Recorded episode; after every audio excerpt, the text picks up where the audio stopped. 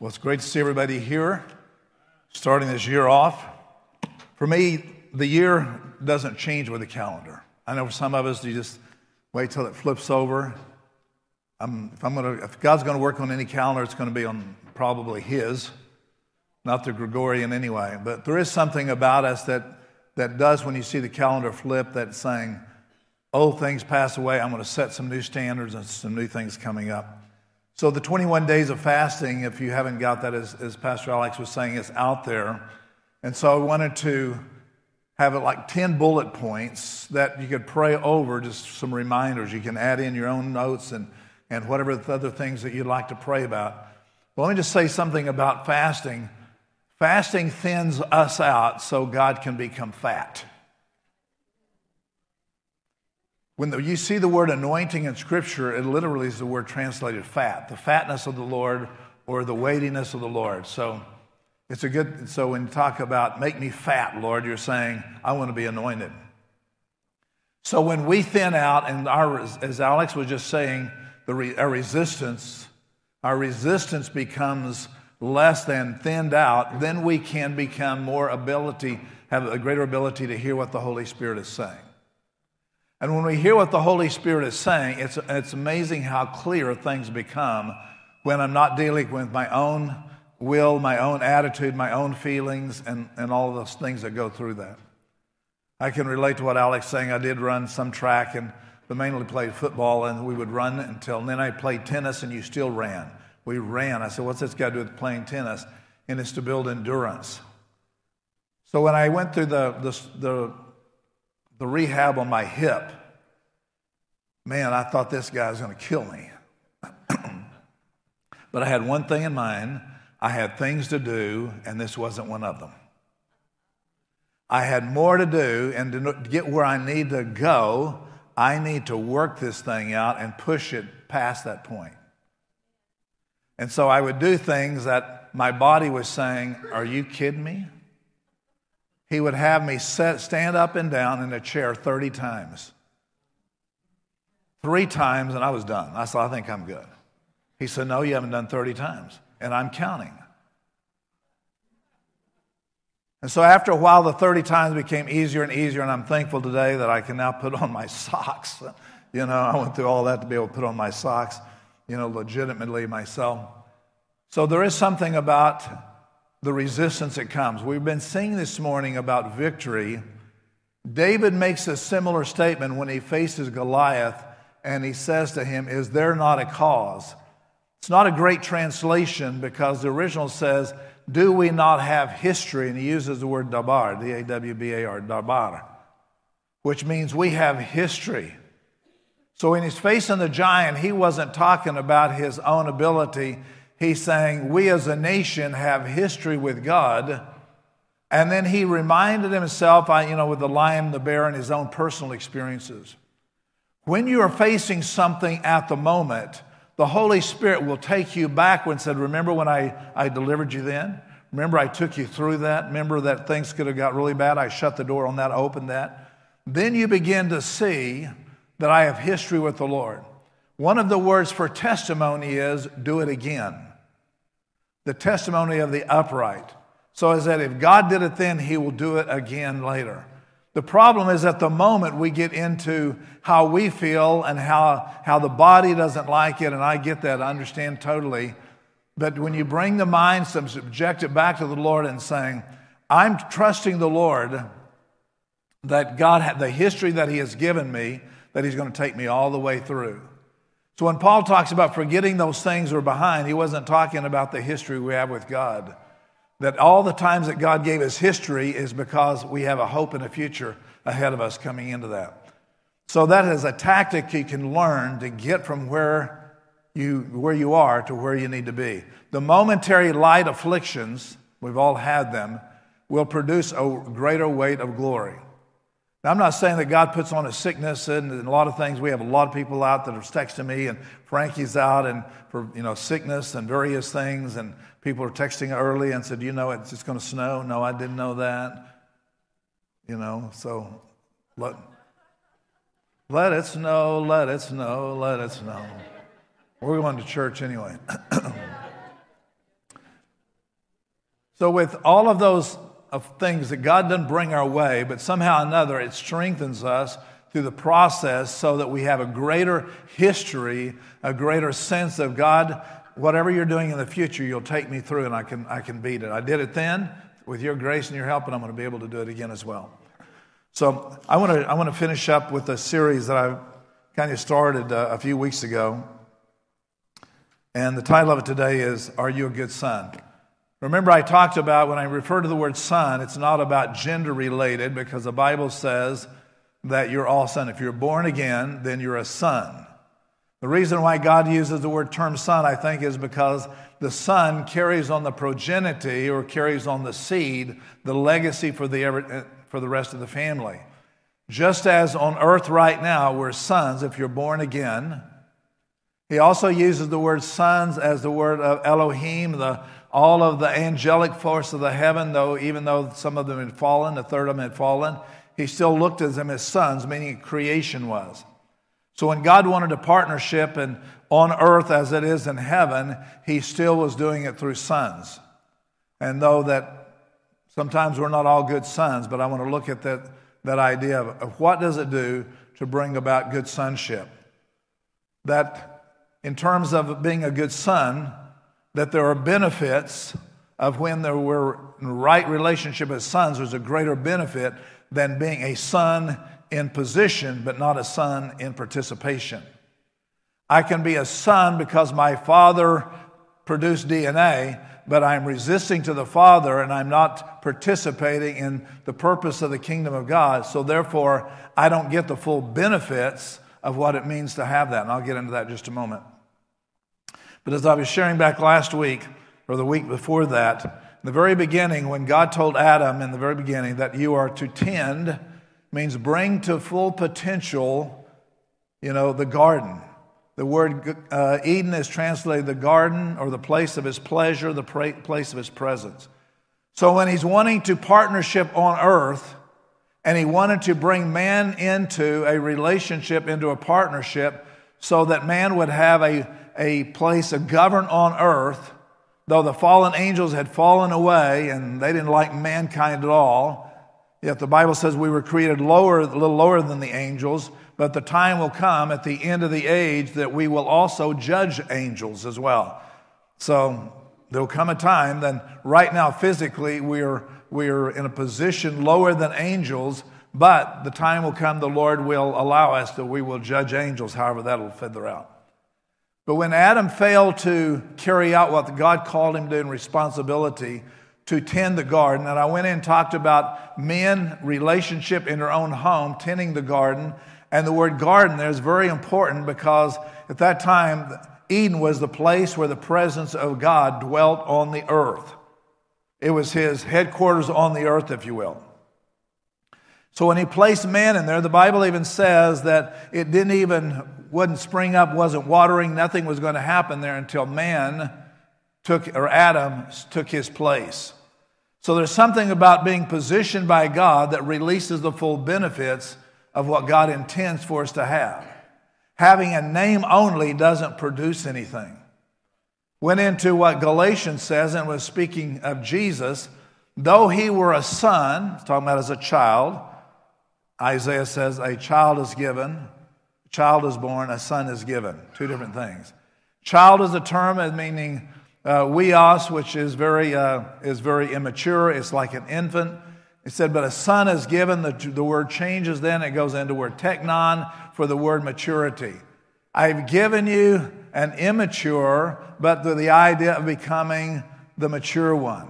And Jesus set the precedent of doing that. Adam had the opportunity of overseeing the entire garden of God and bring it to its full potential. So when I talk about the garden, I'm talking about tending the presence of God.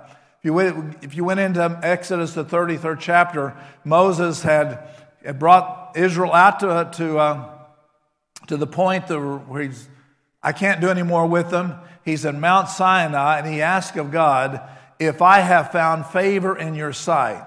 Not just the fact is I'm a, I'm a son, but if I found favor in your sight, allow me to see your glory. And God said, No man can see my face and live. The, literally, the radiation of God was so powerful, it would be so destructive to a natural man. And Moses wasn't looking for an angel to take him any farther. He said, I want to know you. I've seen all your miracles, I've seen all your power and everything you could do, God, but now I want to know you. And for many of us, we come to that point. I know your ways, O God, but now, or I've known your acts. That's what Psalms 103 said. We've known your acts, but now we want to know your ways, who you are in, intimately and personally. God has placed something in every born again believer to want to know Him outside of just about Him in a generalization. And when we come to know Him in a very personal way, it becomes a very powerful way. So then we know that His Word is exact. People that know me personally, they could say, I know this about Him. If He says this, then that means He'll do it. Someone that doesn't know me, they say, Well, I don't know if he will or not because I don't know him. When we come to know God in a very personal, intimate way, then it's not hard of taking him at his word because the Bible said his word is settled in heaven forever. So therefore, I don't just believe in the word, I believe his word, and his word then enters us and takes over and has a place inside of us that is now become life changing and transformative. We can come up to a point of life in transition, and transition doesn't necessarily transform us. The cross of Jesus Christ in Galatians 2:20, I'm crucified with Christ, nevertheless I live. The cross was a transition for a number of things. From an old covenant to a new covenant, from living the outward to where it was all about the rules and regulations and what was written in stone, to the transition to where he said, Now I write my laws upon the heart. So a transition doesn't necessarily mean a transformation. And I have people say, Well, I'm in transition. I think that's code for I don't know what's going on and I don't know what I'm doing. And I'm waiting for some answers. but a transformation means everything changes, that I see life differently. I see everything around me differently. I see God differently, and His Word becomes life and spirit to, to my innermost being. So that's a transformation. The Bible says that we have been brought out of darkness into the light, the light of his dear son. So when you look through scripture, it's all about the son. If you want to know about relationship through God, it's all about the son. Philip says, show me the, show me the father and it'll satisfy me. And Jesus said, if you've been seeing me, if you know me, then you've known the father, which was a legitimate question. So I want us to see today, anything that you and I are going after, it's got to go through the son. The power of his covenant wasn't with, that was with Abraham is not, is not, our, is not our covenant. And I know he said that, that all, the, all the nations would be blessed through Abraham. But Abraham, the Abraham covenant, the Moses covenant, the Noah covenant, all those covenants all the way through, God made covenant with them. But when it came time that God wanted a covenant that wouldn't fail or man wouldn't fail, he made covenant with himself. As we see the case when he told Abram, when Abram said, Art, how will I know I have a son? And he said, Art, make sacrifice, gather some animals, cut them in half, put half on one side, half on the other. And then, right about sundown, he put Abram to sleep, just like he did Adam when he wanted to take the Adam's wife or the bride of Christ, we could say, comes out of, out of the Father, so came out of, out of Adam's side. Adam was asleep, Abram was asleep. The scripture tells us that a smoking oven and a flaming torch walked between the pieces with Abram. And scholars tells us that that is a covenant made with the Father, representative of the, of the smoking oven, and the, the flaming torch, the Son. They made covenant with each other while uh, Abram was not even involved. He was asleep. So we understand that every, all the covenant of the New Testament is based upon not our covenant, but the, his covenant with his son. No man comes to the Father except they come where? Through the Son. Hebrews 13, let us offer the sacrifice of praise, which is the fruit of our lips. So it says, the original of that says, let us offer through Jesus the sacrifice of our praise.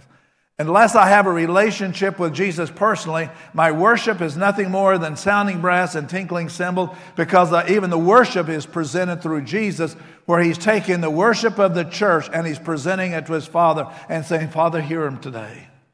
Can you imagine Jesus as taking everything that you, you prayed and your heart was there and he presented it before the Father? So we know that Psalms 22 says that and it's messianic that he sits in the church. Jesus, it's his church. He sits in the church and offers it before the Father. So we realize that if we're going to have a breakthrough, we need to really understand the, the power of covenant the Father had with the Son. So I don't come to him and say, Lord, I have covenant with you. Because we said, he said, when I see the blood, I'll pass over. So it's when I see the son, then that's what allows me entrance into heaven. It can't be the fact that, listen, I've preached this many messages, I've gone traveled to these nations, I've done all these things. And if he doesn't see the touch of the son or the son inside of us, he say, Who are you? Because there was those who went out from him and said, I preached in your name, I've done all these things, I've cast out demons in all your name, and yet I don't even know me. I want you to hear me. Everybody hear me right now. It's possible for you to sit in Trinity Fellowship day in and day out and not know Him. You can hear the word about Him, but when it comes for breakthrough in the power of the Holy Spirit, you've got to know the Son.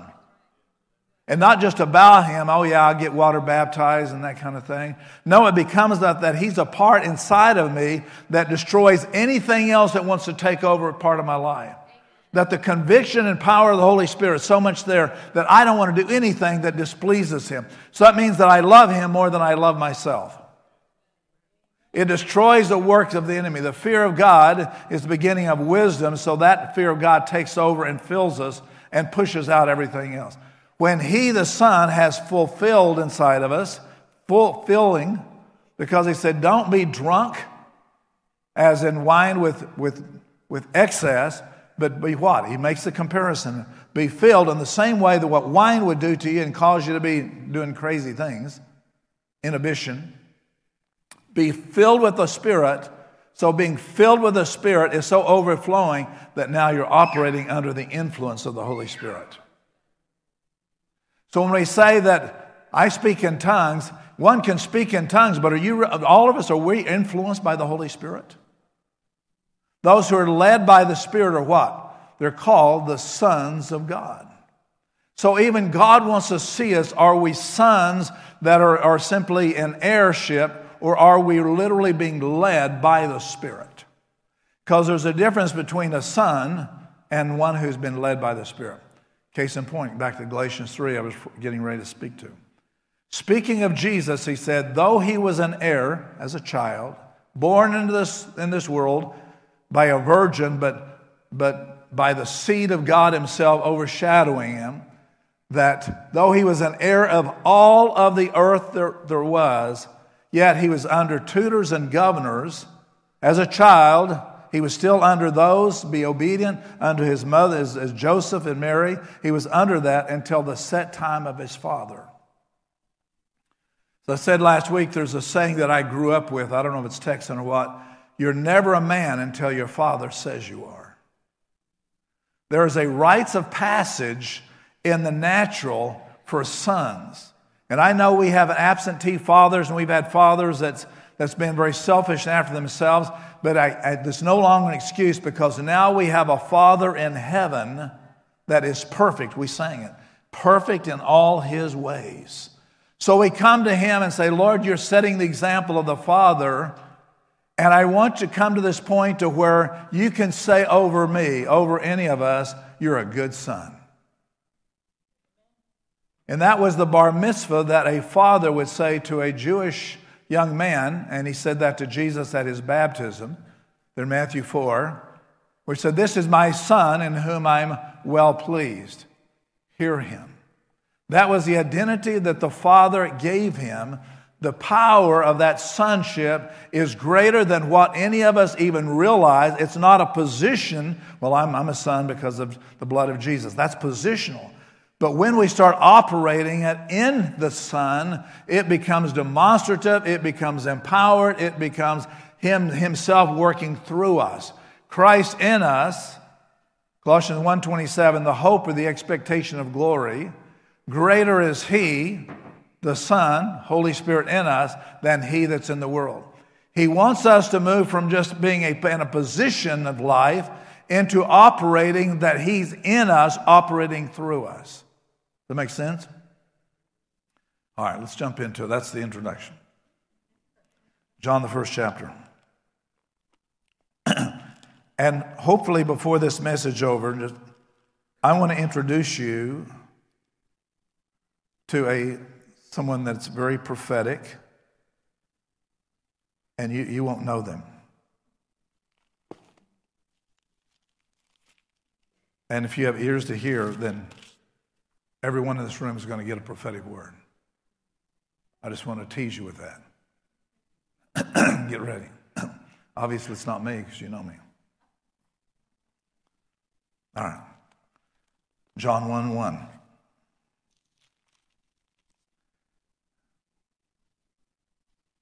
Galatians, excuse me, Genesis 3, the messianic prophecy was concerning even the fall in the garden because God knew the end from the beginning and knew that Adam couldn't keep covenant.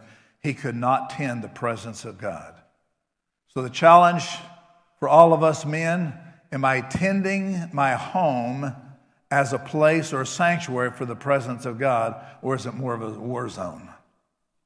When the presence of God rules, he says he will even cause his enemies to be at peace with us.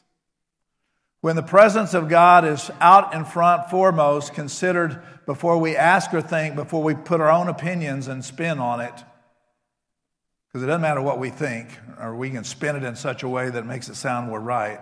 But it comes down to is the presence of God such a priority that nothing else really matters except maintaining the presence of God as a sanctuary are you a sanctuary? Are you a home where the Holy Spirit dwells in such a way? It's not a condemning thing, but are you a good host? Are you a good son? If you are, then we have great expectations of what the Lord wants to do. So when he says in Genesis 3, the seed of the woman shall crush the head of the serpent, that was prophesied concerning Jesus. Since we were born again from the seed of the woman that crushed the serpent, then that means we are seed of the seed.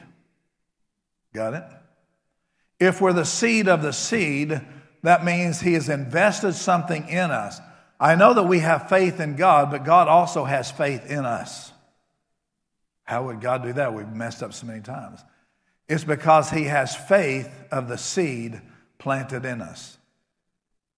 So if we're seed of the woman, because it came from the Father's seed, the Messianic prophecy, and so now we are born again, and so we're seed of the seed. In the beginning was the Word, capital W, which means Word of God. Also, trans, you'll see, also speaking of Jesus, the sent one, the Word became flesh and dwelled among us. The Word was, was with God, the Word was God. Everything was about Jesus, the Word, the Son. He was in the beginning. The Word was in the beginning. The Son was in the beginning. All things were made through Him, capital Him. And without Him, the Son, nothing was made that was made. Right there, I could live the rest of my life just off that verse. Anything that was made was not made without Him. The Son, the seed, the Word. Anything that I want to see happen has to have those elements involved. Is Jesus the Word in the middle of that? Even the fasting and praying, is He in the middle of that? Now, note, anything that was made, that was made, was not made without Him. In Him was life, and He uses the same word concerning the seed. Inside the seed has life all of its own potentiality inside the Word of God, whether it is a written word, spoken word that is breathed by God, has in itself the ability to recreate after, it's, after what it said. When the angel told Mary, nothing is impossible to them that believe. The word nothing, you've heard me talk about, is that, is the word rhema. With God, nothing is impossible. It is the rhema of God. Inside that rhema is the word to fulfill everything that you need. Isaiah 55, he sent his, his, his word will not return void, but accomplish what it was meant to do. So if we understood the Son and the Word is so connected that when I read this, I'm reading Him. I'm not just reading my Bible, I am reading Him. As if He had set it inside of you. That's why it's great to memorize the Scripture. Great to have it on your phone, but your phone doesn't do as good a job as it is on your heart. You can't always pull your phone up. The devil runs at you and go, oh, hang on a second, hang on a second. Where's that, where's that app? Thy word have I hid in my heart that I would not sin against you. And it was life and life. The word was life and the word was light. Inside the word is two things the ability to reproduce and the ability that has light in it for revelation. The light shines in darkness, darkness did not comprehend it. Verse 12, verse 14 read, The word became flesh, dwelt among us, we beheld his glory. Now, here's what I want us to see. This, according to 1 Peter, he said, We have born, we have been born again, not with corruptible seed. The word corruptor, uh, corrupto is the word a lid. Incorruptible means a lid taken off. So, in other words, the limit has been taken off. We have been born again. The lid has been taken off. We've been born again not with corruptible lid, but we've been born with incorruptible lid taken off, which is the seed, the Word of God. So, being born again means that there's seed placed inside of us, just like when God breathed into Adam and Adam and he became a living being, or speaking spirit, spirit is the original. That he said, I place that same spirit inside of you to be a partner on earth as it is in heaven. Anything that you ever come up against, Jesus, the seed, and the spirit, breath of God, pneuma of God, the seed of God, the word of God, and the spirit are already inside of us. Man, it takes, wrap your brain around, think about that. Greater is He. Well, I just feel like an old bag of bones. I don't feel very good. Your spirit is very much alive. Your spirit is very much aware of eternity. Your spirit is very much aware of the will of God. But the soul gets involved, and your soul will try to talk you out of what truth is. Well, it's not that. You know, I believe God loves me, and God loves this, and God will accept that. That's, that's all spin, but your spirit automatically knows the truth. That's why when the soul is put lower, than the spirit man, then the Spirit of God takes over, and it's amazing what we can hear and see out of that. So, what he's telling us is that, that I'm, I've placed inside of you this Spirit, this seed of God, and then he goes on to Romans 16, verse 20, and the Lord and the God of peace shall shortly crush Satan under your feet. Go back to Genesis 3. He's pulling off of that. The seed of the woman will crush the head of the serpent. The word crush, the original, means to separate from the core or separate from, from its original. So, whatever the enemy did, I come and I crush it because it's messianic prophecy that God said, I'm looking for someone to partner with that'll crush him on earth as I already did in heaven. And when you crush him, you separate him from what his original mission was to do and what he's attempting to do, so you crush him. And so the Lord, God of peace, the Eirene, in other words, the God who eliminates, the word peace doesn't mean that there's not problem, it just means that distraction. You can have peace, and yet everything else going on around you is crazy because you got peace. But when the distraction comes in, then it, it's disruptive and takes peace. Peace is always with us. The peace of God shall rule. It's always with us. It's when we choose to get distracted with all the other stuff that we lose peace. Peace of God doesn't come and go. So when he said, I crush Satan under your feet, you can find all the way through Scripture the various things that God says about your feet. Jesus' hands were nailed to the cross, his feet were nailed to the cross. The two things that he's given us to fight with was pierced on the cross. He was broken so that after resurrection, the things that he's given to is we're no longer have pierced hands. He took it for us. We're no longer pierced feet. He's taken it for us. And when you look at the things he said, I'll give your feet. Now, why is feet so important? Because feet is an actionable application of the Word of God. A lot of people can believe the Word of God and never do anything about it, and it never releases what God intended for it to be. Well, I know that God's defeated the devil, then put him under your feet. Well, what does that look like? It means the fact I'm going to start moving towards everything that God said I could do and I could be, and I'm acting it out on earth as it is in heaven. I'm moving towards as if I already have the victory, not sitting there and waiting for something to happen. I'm moving towards it. Because your feet is actionable. Thy, thy feet is crushing Satan because I'm not going to sit here and just believe all the lies and everything he said. I'm doing something about it. I'm moving forward with what the Word of God said. And by doing something, the Word now becomes applicable.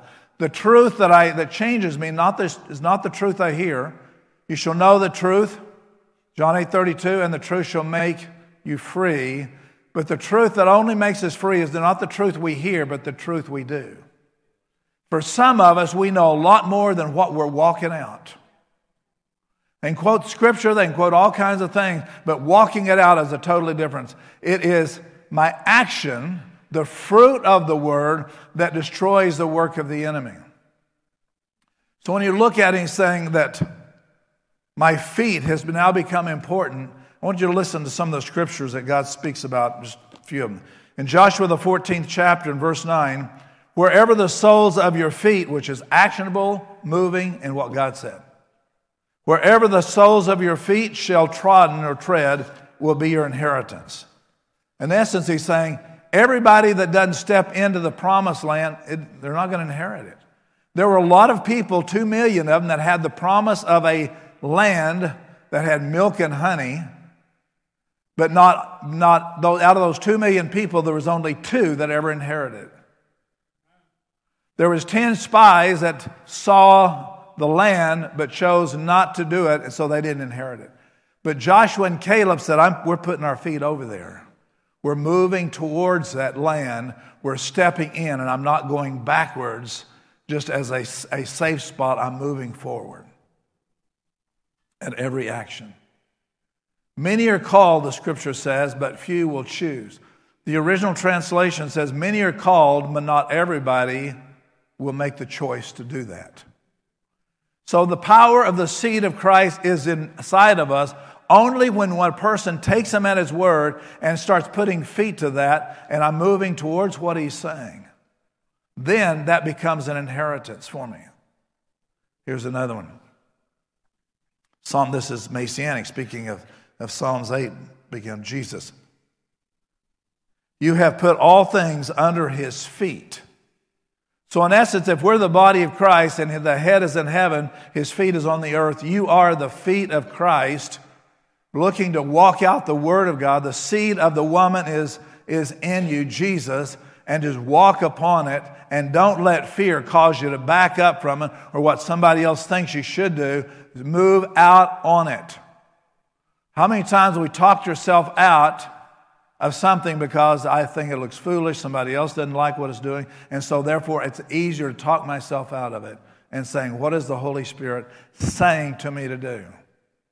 I was in Africa a number of years ago in, in Kampala, and, and um, there were some young men that was at the conference I was doing, and they had graduated recently from a Bible school, and they asked me, and I had that day off, and they said, Would you come to a place we were planting a church? We'd gone out to where the, the, the source of the Nile River starts. It's a big whirlpool out of Lake Victoria. And right there, the Nile River just goes down there and goes down towards Egypt.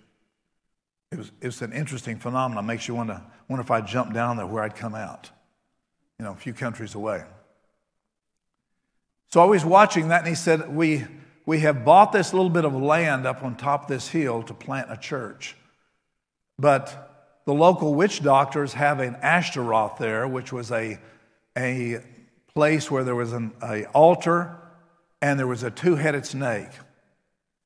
And I said, Really? He said, I said, You mean symbolic? He said, No, there's a real two headed freak snake, snake there. And they come and put eggs on this altar and pour wine on the altar, and this two headed snake comes out and gets it. So we've seen it. So we bought the land. The local witch doctors there that people were very afraid of, they were upset with him and started being very resistant to him. And so we want you to come, and we're holding our first service there. And it was a grove of trees and things there. So he told me, I said, okay. He said, We've had a, a, a tractor up there, kind of like a bulldozer, and they've come and, and pushed down some trees. And when they pushed down this one tree that had where this serpent supposedly lived under, this snake came out. And the tractor operator was able to run this snake down and kill it. So now these witch doctors were so angry at him that they were threatened to kill him. And so now we have our first service. So we had chairs set up. There was uh, some, some metal around there, just, just as a lean to. And I said, so we started, and they, you see people down the hill, but they wouldn't come. They weren't coming, they weren't coming, they weren't coming. And I said, where are the people? He said, they're afraid to come. They're afraid of the witch doctors.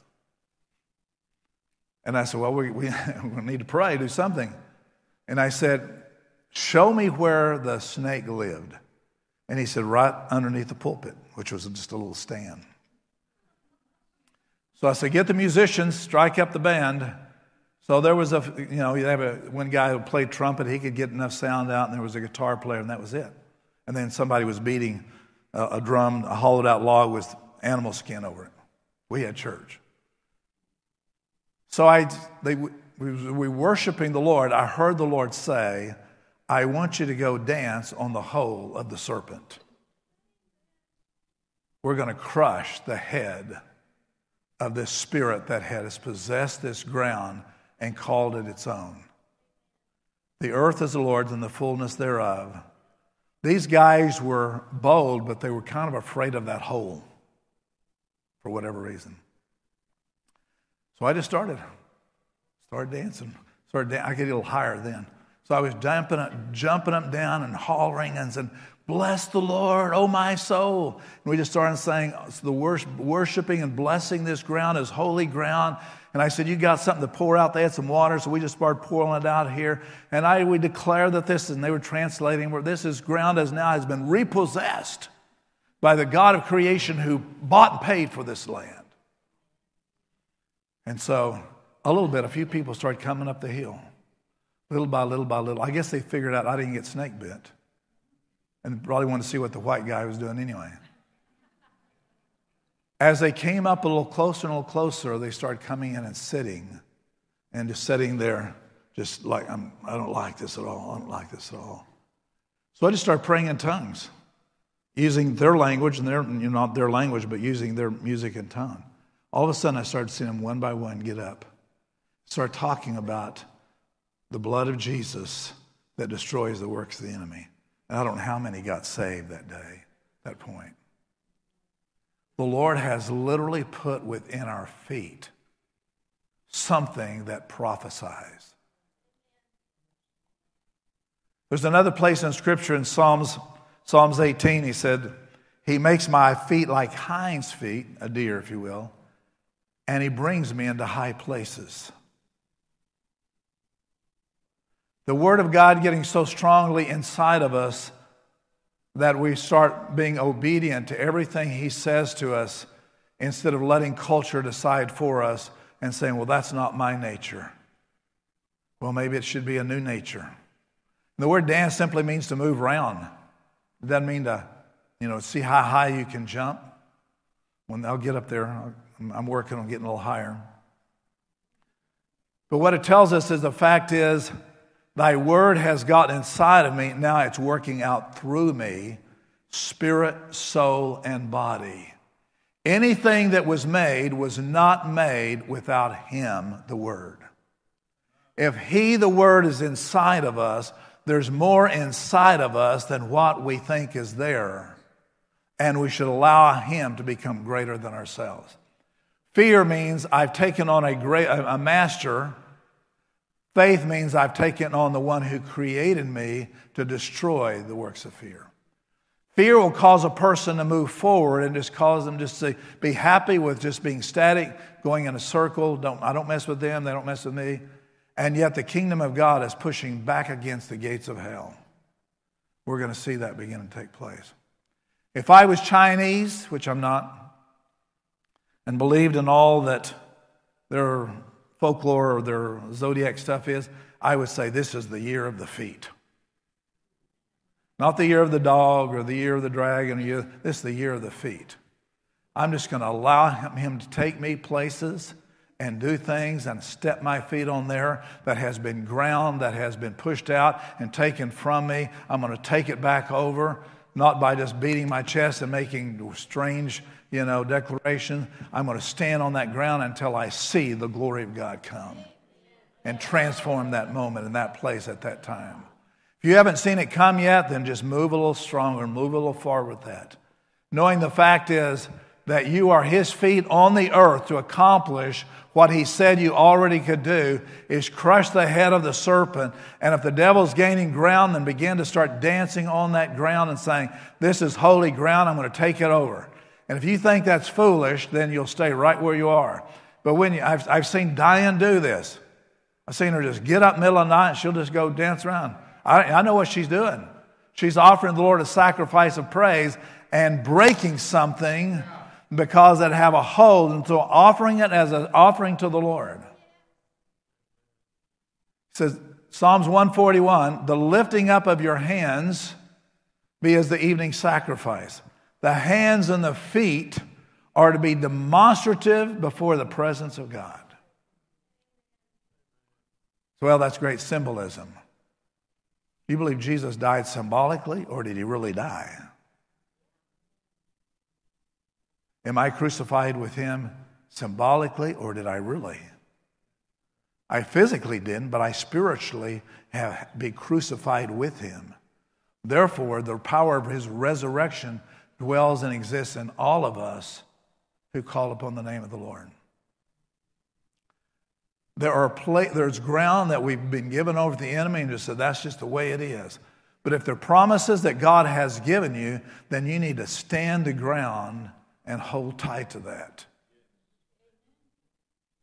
I was talking to these young men afterwards, and I, I said to them, I said, So what was the change there? Is it just because they looked, they never seen a white man dance, or, you know, I heard white men can't jump, but we were, we were dancing anyway. He said, No, it's because you didn't fall down dead. Because they had been told all the while by these lies of the enemy that anyone who takes steps on that ground without their permission will be stricken. When we confront the lies of the enemy by not running away, and that's the easiest way to do it, but you move forward with your feet, then you're confronting the lies that have no dominion except what we give it to have. The easiest way out is not to run, but the easiest way is to run towards the son and see the power of his presence move forward with that. Isaiah 52 says, How beautiful are the feet of them that spread the gospel of peace, preach the gospel of peace. So there's a lot there's over 160 some scriptures that relate to the, the feet. Is symbolically? Some of them probably, a lot of it, no. It means I'm moving forward. The lifting of my hands was the position of the high priest when he was offering the sacrifice. And no wonder it was Jesus. He was crucified with his hands lifted up. He was the high priest over his own confession. I told you I wasn't going to introduce you to a prophet that you don't know, but you're going to get ready to know them. Let me start out with this.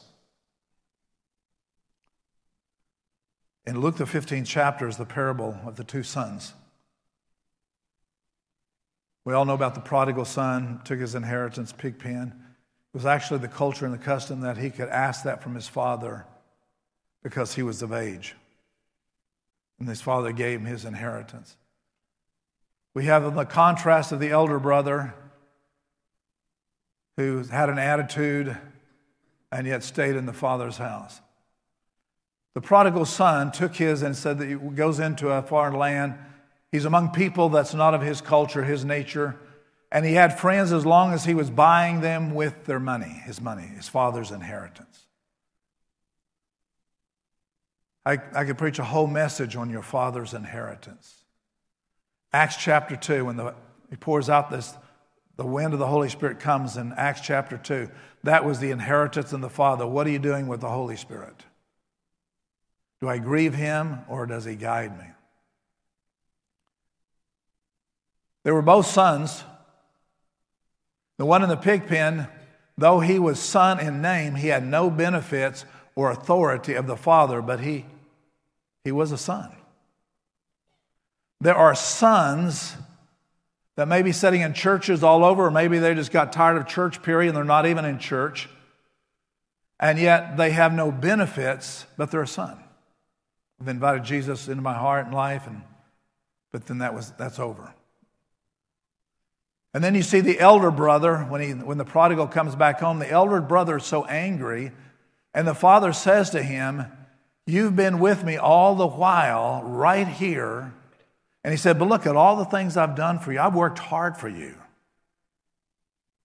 I've taught, taught classes. I've taught Sunday school. I've cleaned the church. I've tithed. I've done all these things right here and you didn't give me a party is because it's possible to be with him and yet never allow him to be with us. He was right there close enough to have intimacy, but chose not to have intimacy because all he knew was about working for the Father, never being a son of intimacy with the Father. And he was mad because his prodigal had learned something and learned the fact is, though I was a son, I lost the benefits, I lost all of the position I had. And when he came home, the father forgave him and put his robe upon him, restored him, and it made the elder brother man. There is a revival move of God that's going to come, I believe, to this nation before before long. I don't know when. I don't make, I don't make those kind of predictions. And he's preparing to gather those that have been lukewarm, who've taken, gone away from God. And we need to make sure that we're not going to be the elder brothers when God brings them back home. Are we as close and intimate relationship with Jesus not just doing stuff for him, not just clicking the box off, but the relationship is so close to him that his very word is a lamp to our feet. His very word becomes a walking path. His very word becomes direction. But I don't have to worry about left or right or, or going off and then coming back and, and i I'll repent about it later. If I know that I'm doing wrong, but I say, okay, I'll repent later, it means that I don't love him. I'm, I'm taking advantage of His grace. And that I've said grace, it's unsanctified mercy. I want to introduce you to the prophet. Who do you think it is? Look somebody on your left. Says you're it. You're it. I know in the new year that people are always looking for a word. What's God saying? Let me tell you that His word is always saying something. But we tend to look for someone to tell us what He's saying about us. But being a son of the house, I'm talking about this house, we, we do have sons of the house. Being a son of the house means the fact is, I know what the Father is saying and doing. Jesus made sense of that to his disciples when he's saying to them, and his disciples said to him, How come you are talking to us plainly, but to everybody else you're using parables? He said, Because it is for you to be given what the Father is saying. Because the slaves, they work for the Father, but they don't, they're not in intimacy with the Father. They don't know what the plan of the Father is. So I'm not worried about the Antichrist. I'm not worried about what's going to happen. This is going to happen. They're going to drop this or drop that. You know, I, I don't spend very little time talking about that. As long as I'm in close proximity with the Son, He'll either tell me, protect me, or take me. I'm good either way. But I am not going to spend any time worrying about the Antichrist when I want to have a relationship with the Christ. And part of the enemy is to get us ta- all taken up with that and that we miss that I'm, he's been right here with me all the while. Now, I think there's some things in Scripture I'm not totally against all, you know, understanding that, but I'm not going to spend all my time trying to figure out and connect the dots and who's this and which toe and which horn and which, which, is, which is going to be. I have my own opinion, but it doesn't do anything to bring me closer to Jesus. Because it's the Word set in us that things happen and changes. You are the prophet or the spirit of prophecy, because the Bible said the spirit of prophecy is the testimony of Jesus, Revelation 19:10, is already in you. If you're born again with the seed of Christ, you're a son born of the seed, then the spirit of prophecy is already in you. So, what would Jesus, the spirit of prophecy, say to his sons? You've heard me tell the story one time I was coming back from meeting in, in Bastrop a few years ago, and man, it was a long, long week. Church was really difficult to minister in. Knows she wasn't with me that trip, she'd been there before. Trouble with leadership and various things. I mean, I was exhausted. I left after, after the service that night, and it was late coming down. I mean, the rain was just pelting, it was raining hard. in my truck, and I called Diane. I said, I'm on my way. Here's going on. She could barely hear me. It was raining so hard. So I got off the phone, and just me and the Lord, and pitch black. And I said, Father, I pour out everybody else. I've been prophesying for days here. And no one ever prophesies to me. I understand kind of why. Didn't think I'd really get an answer because I was tired, self pity, you know. Can I just have a moment, Lord, where I can just kind of vent a little bit? He wouldn't even let me do that. He said, the same spirit dwells in you that you prophesy over everybody else is the same spirit that will prophesy to you. And I said, I know myself too well. And he said, You don't know yourself the way I know you. What man knows the spirit of the man, save the spirit in him? And I said, Well, you know what? Just me in the truck. I don't know if it's legal or not, but I'm going to give it a shot. Verbally, I started out loud, prophesying things on myself. Before long, I had tears going down my cheek. I was hearing the Spirit of God saying things about me, to me, and about things in the future that I would have never, ever thought possible that I could even believe God for. Just in the last few weeks have I seen some of those things that He spoke to me starting to come to pass speaking to yourselves in psalms and hymns and spiritual songs, making melody in your heart.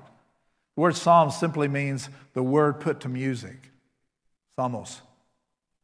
So I was surprised that there was things that the Holy Spirit was saying that I didn't even know that I had a right to, or my mind wouldn't allow me myself to go there because it would have sounded too arrogant or sounded, you know, some way or another that my flesh wouldn't like it. So this morning, you can trust the Word of God to say it's a speaking letter, right?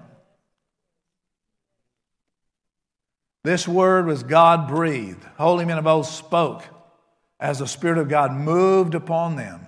It is Spirit breathed word.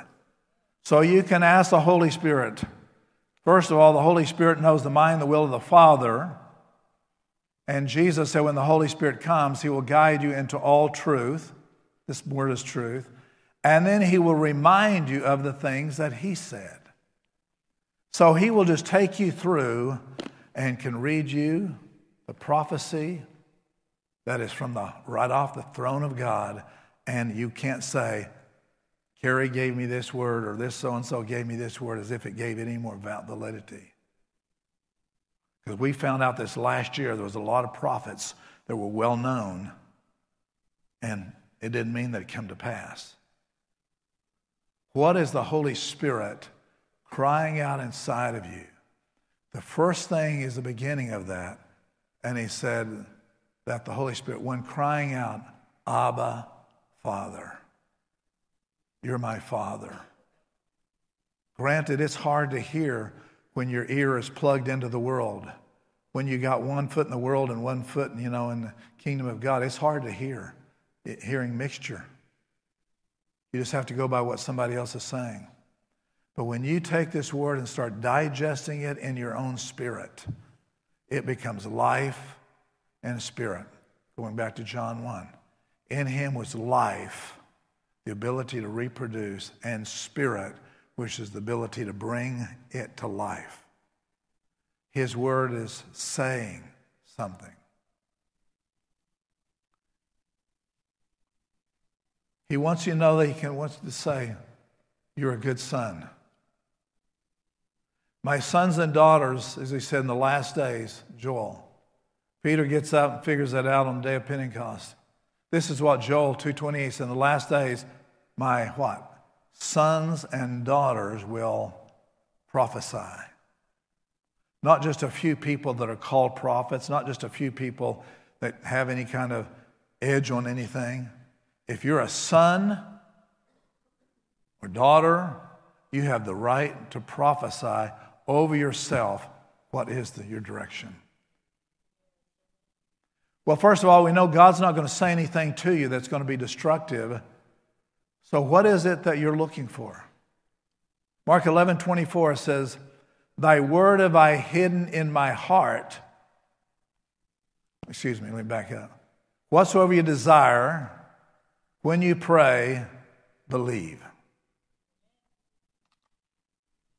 Believe means it's possible, but when you start putting feet action to that word, something is transformable it moves from transition to transformable. I know there's some things I should do, but you know, haven't acted on it. That's transition. But when you get so tired of being in transition, he said, I'm ready to move. I'm going to put the soles of my feet, put word into action, and see the kingdom of God manifested and coming fully. The year of the feet. Year of being obedient to the Lord. And don't don't go away saying, Pastor Kerry's saying, where the, we move from the year of the dog to the year of the feet. That's not what I'm saying. Jehoshaphat told him in 2nd, Second Chronicles 20, when the five kings were coming after Moab and Ammon and some of those. And God says to Joshua, Jehoshaphat, You don't need to fight in this one. Doesn't mean there's times you don't, but you don't fight in this one. But position yourself, be still and know that I'm God. Well, the word still there didn't mean the fact is don't move a muscle because they, they did. They got out their tambourines and they started responding and reacting. So he said, stand still. In other words, don't act out of what you think it ought to be, but stand still, which means stay in formation with what God's calling you to do. And as they begin to thank and praise and bless the Lord, then God set ambushments against the enemy and destroyed the four or five nations that came out against them. And neither one of them had even raised the sword because they found the position that God was saying, I'll honor that position. The position that changes everything is, is what is my position in relationship with Jesus? I know I can say he's my Lord, but then my action, my feet, says something, says it all. I can say the right things, but my, my feet lead me somewhere else. Where is my feet, my heart, and my hands all saying, I want to go to the high places with him? I want to be seated in the high place with him. That's not a legalistic thing. Now, please hear me that men, you don't go home and say, all right, from now on, line up, family. We're going to Bible study this time, this time, this time, this time. We're going to do you know. It doesn't work. It is we walk out in front of our family and let them see the life of God in us so we're not demanding. That's self righteous. But we're walking out in such a way that they say, man, there's something different about him, something transformative about him. We've transitioned from talking about God now to moving into seeing God we're at work. Right now, I'm going to believe God to give you a word and speak to you. Psalms 107 says He sent His word and it healed them. I mean, His word is alive. It's not just a verse written in a Bible, it is alive. Get a verse that has life meaning to you. And that word alive in you will cause your feet to start moving in the direction of your passion. If your passion is something this world is temporary, it's all going to pass away. But you might as well move in a passion towards God that has eternal value than, than just doing self righteous acts. I haven't had a chance to talk with Diane this morning about what I'm getting ready to tell you. That's good, babe. I very seldom talk about dreams because I don't put a whole lot of stock in everything with that. But somewhere in the dream, I was wrestling as if I was in a wartime and I was, I was in a vehicle that I was paid to drive this vehicle, and turned out to be a vehicle that uh, the Germans, maybe I watched a World War II movie too late. Was driving this vehicle, and so I came across someone, although I wasn't part of that enemy, and I was struggling and I was shot in the stomach. But I was able to overcome the person I had fought with must have been in 20th century, I was able to call 911 and I said, I don't think you can get to me soon enough because I'll bleed out before you can come. But I want you to record what I'm going to say to my family. I said, first of all, to my life partner, Diane, thank you for walking with me in full godly array. I haven't had to drag you in. I haven't had to pull you in. You were there encouraging me to be all God calls me. Then I went into my eldest son and I started giving him his word. And then went down to the next one. And some of them were words of saying, My concern that God's given you this, but you've chosen this. And I said, I'm afraid. My concern is I won't see you on the other side. It was very strong, it was very stern. And the last thing that when I, because I was, I, I was awakened by then and still processing what I was saying. And the last, I mean, I was awake and I said, Lord, I don't want to leave anything on the table of gifting, empowerment that you've called me to do or be before I leave this earth. When I go before, to you, Lord, I want to say that I've given 100%. I didn't have one foot in, one foot out, and that I wasn't preaching and asking people to do anything that I wasn't doing myself, walking out in front of my family or my children that the kingdom of God is at hand. I don't have time to mess around with drama. I don't have time to see who's who in the zoo or who cares about this or worrying about this thing or what anybody else thinks. If the kingdom of God is before us and I'm going to walk up to a high place in Him, is we, have, we don't have time to wonder about, well, let me consider this. The, the kingdom of God, redemption is at hand, and redemption's draw nigh. So, my word to you as a, as a church, a congregation this year, you better mean business with God like you've never meant before. The Bible said He knows those are His. And if you, those are His, depart from iniquity, which means propensity generationally. Don't mess around with stuff. Don't mess around with just gray areas. Don't mess around with stuff you know, that has, well, it could be God or not God. You're lying to yourself, and you, the enemy is taking advantage of you. It's time he's saying there's a falling away going to happen, but then there's a gathering, and you may, you, I want to miss the Lord because I was just fooling around. The kingdom of God is inside of us, he tells us. It doesn't come with observation. So if this is the, my passion that, I, that the Lord spoke to me in a dream, then I am going at it with full tilt. I've had friends say, you need to, other pastor friends, you need to slow down. That's why. I have eternity to slow down and have a feeling it won't happen then.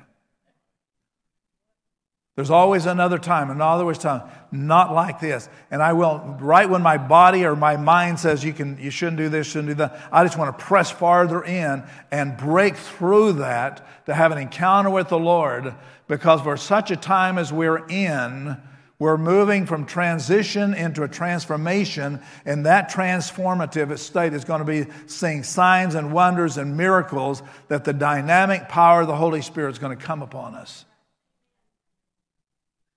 Can't play church. It's not about, oh, well, I know so much. That's the hardest thing to be, is to know something and not walk it out. You're better off not knowing anything than to know truth but choose chose another way out. Sharing, I think recently I had a friend that I have not seen in 50 years. Play tennis with him on tennis team calls me just right before Christmas. I was dumbfounded. He was Church of Christ and he picked on me for speaking in tongues. I didn't have enough word in me to know what to say. So now he is spirit filled and emboldened about the things of God and is just pressed on there. So I've read all, all five books of yours, and I said, I haven't even done that.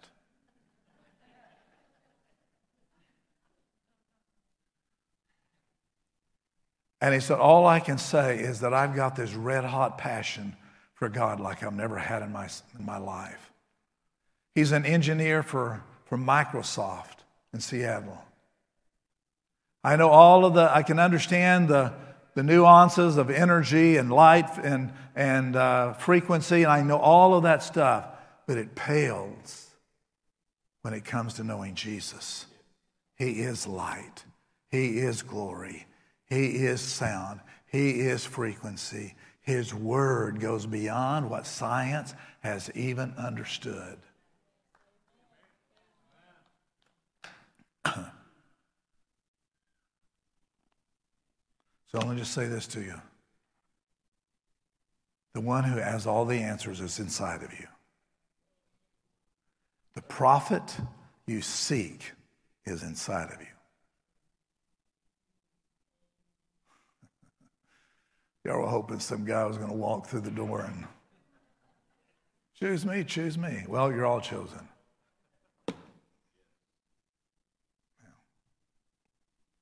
He wants to reveal himself. First thing he does, he'll reveal himself to you as the Father and the Son who's made covenant for you. That covenant opens the door to the authority and the power of the Word. If you don't understand covenant, the word will just simply be another book to read. But when you understood the power of the covenant that was sealed by blood, that when you quote and declare this word of God, the blood of Jesus Christ backs up that word, just like gold backs up the dollar. Well, when it used to. His blood backs up his word.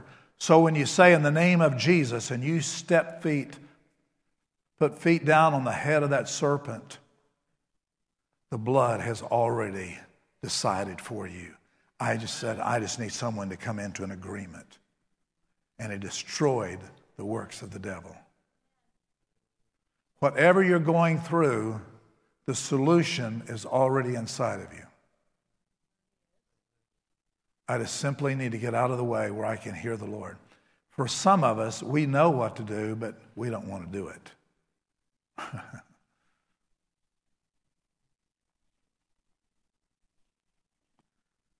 My friend Don Williams played tennis that for 50 years. Little did I know, 50 years would come right around again.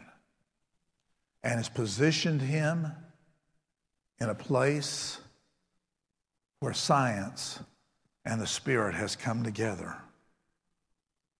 I don't have time to get into it, but there's plans being made to where one of the greatest platforms the world has ever known just like they're so concerned that the Antichrist can get on the internet and broadcast to all the world. Let me tell you, the Christ is way ahead of the Antichrist.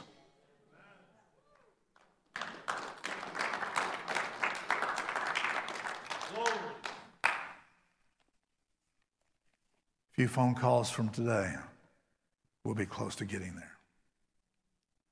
So, Father, I pray over every person in this building right now that we as a receiver come to you and ask as the Holy Spirit, the transmitter of heaven, would transmit to us, O oh God, words of life and spirit. Forgive us, Lord, that we want, we've looked for people to give us a word. And there's nothing wrong with that when it happens. I want a word from the Word, Jesus, the Christ, the Anointed One you're closer than what I even knew. In one moment, Lord, you can answer the questions. In one moment, you can move me from wannabe to I'm passing through that, that hole and never going back. Forgive us, oh God, the times of waffling so much and running away from your presence instead of running to your presence. Some of you in this room, the reason you feel so uncomfortable at times is because you're running from the presence of God. That's what Adam did. God wants you to settle it. Breakthrough means I never crawl back through that hole. If I keep crawling back through that hole, it means Jesus wasn't enough.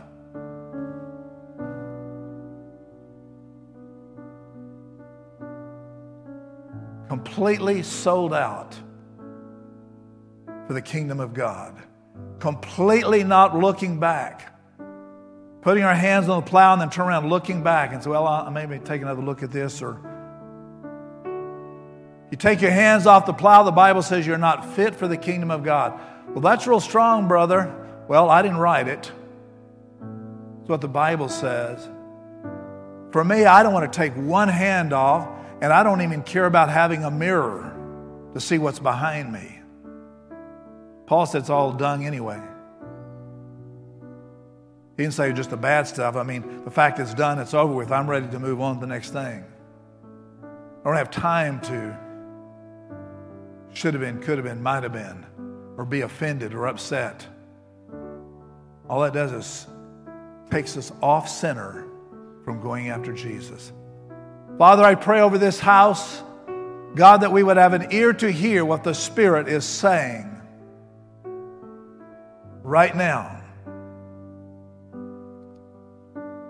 One word dropped in our heart, born, birthed by the Spirit of the Lord, changes everything. Whatsoever you desire, what is the desire of your heart? Believe that you already receive it. That means that the seed that you're believing God for is already in you He's waiting for feet, he's waiting for hands, he's waiting for thanksgiving and worship, honoring, watering that seed, and believing for it to come to full potential. Stand with me if you would, please. So I declare over all of us right here this morning the spirit of prophecy is a testimony that would speak over and to inside of you that would settle the question Settle the identity. It doesn't matter what family you came from, it's all about the family you're going to. Doesn't matter where you've been or what you've done. It's a ply of the enemy just to get stuck there. I don't even care want to talk about it. I want to talk about what he's got in front of me. I'm not going to come down off the wall and debate a bunch of stuff. I want to move towards his holy hill.